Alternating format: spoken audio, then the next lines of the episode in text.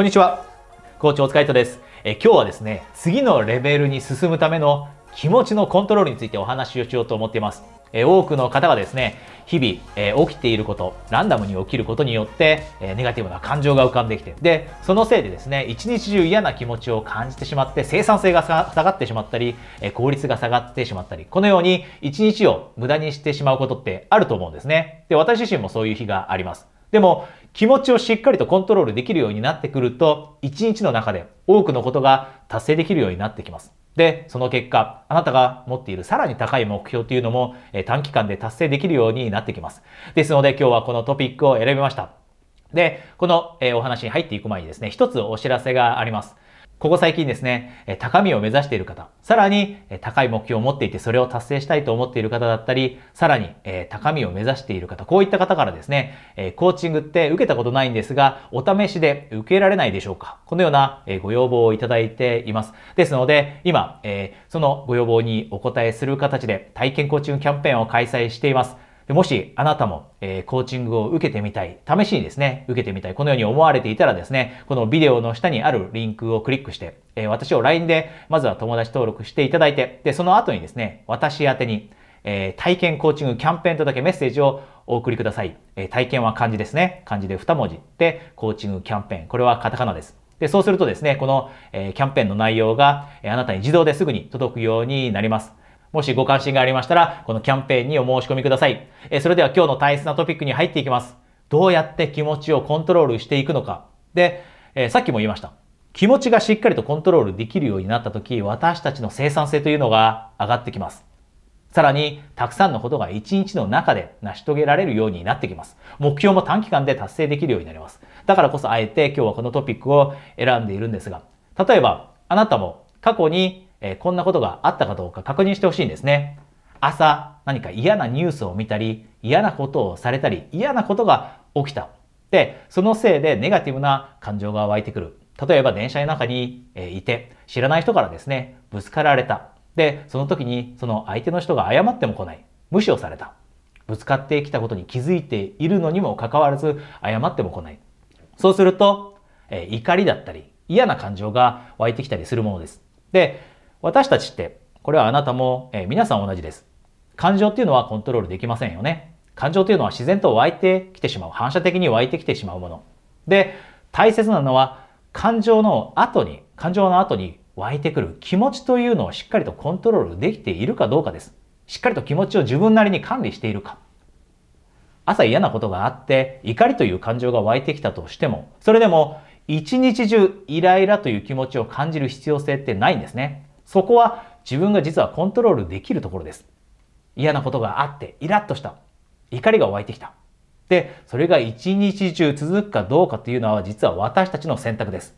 で、しっかりと気持ちが管理できていないということは実は私たちの人生を周りの人にコントロールされてしまっていることになるんですね。例えば今の例で電車の中に乗っている時に人がぶつかってきて、えー、怒りという感情が湧いてきて、で、そのせいで一日中イライラしている。そうするとあなたの人生がそのぶつかってきた人のせいで台無しになって、で、その人にコントロールされていることになります。で、これって会社で起きたことも同じだと思います。上司だったり同僚が嫌なことを言ってきた。そのせいで怒りという感情が湧いてきて、一日中イライラする。そうするとあなたの人生って、その同僚だったり、その上司の方にコントロールされていることになります。で、私たちがしなければいけないのは、自分の気持ちをしっかりと自分でコントロールして、人生を自分で作り上げていくこと。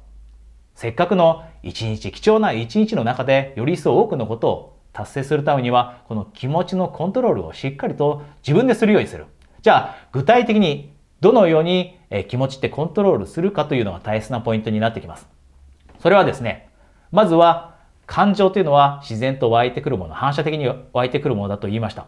なので、これはしょうがないです。ただここで自分の感情にしっかりと意識を向けるんですね。日々自分がどんな感情を、え、感じているのかということに意識を向けて、まずは気づくこと。イラーという、怒りという感情が湧いてきた時には、まずそれに気づく。ああ、自分って今、えー、怒りという感情を感じているなと。このまま放っておいたら、これが気持ちへと変わってしまう。そうすると一日が台無しになってしまう。じゃあ、そうなりたくはないから、この怒りという感情を抑えてポジティブな感情を沸かせるためにはどんなことを考えたらいいかなと自分に問いかけてみるんですね。で具体的にはどんなことをするといいかというとポジティブな感情が湧いてくるような質問を自分にするんです。例えば感謝というのはポジティブな感情ですよね。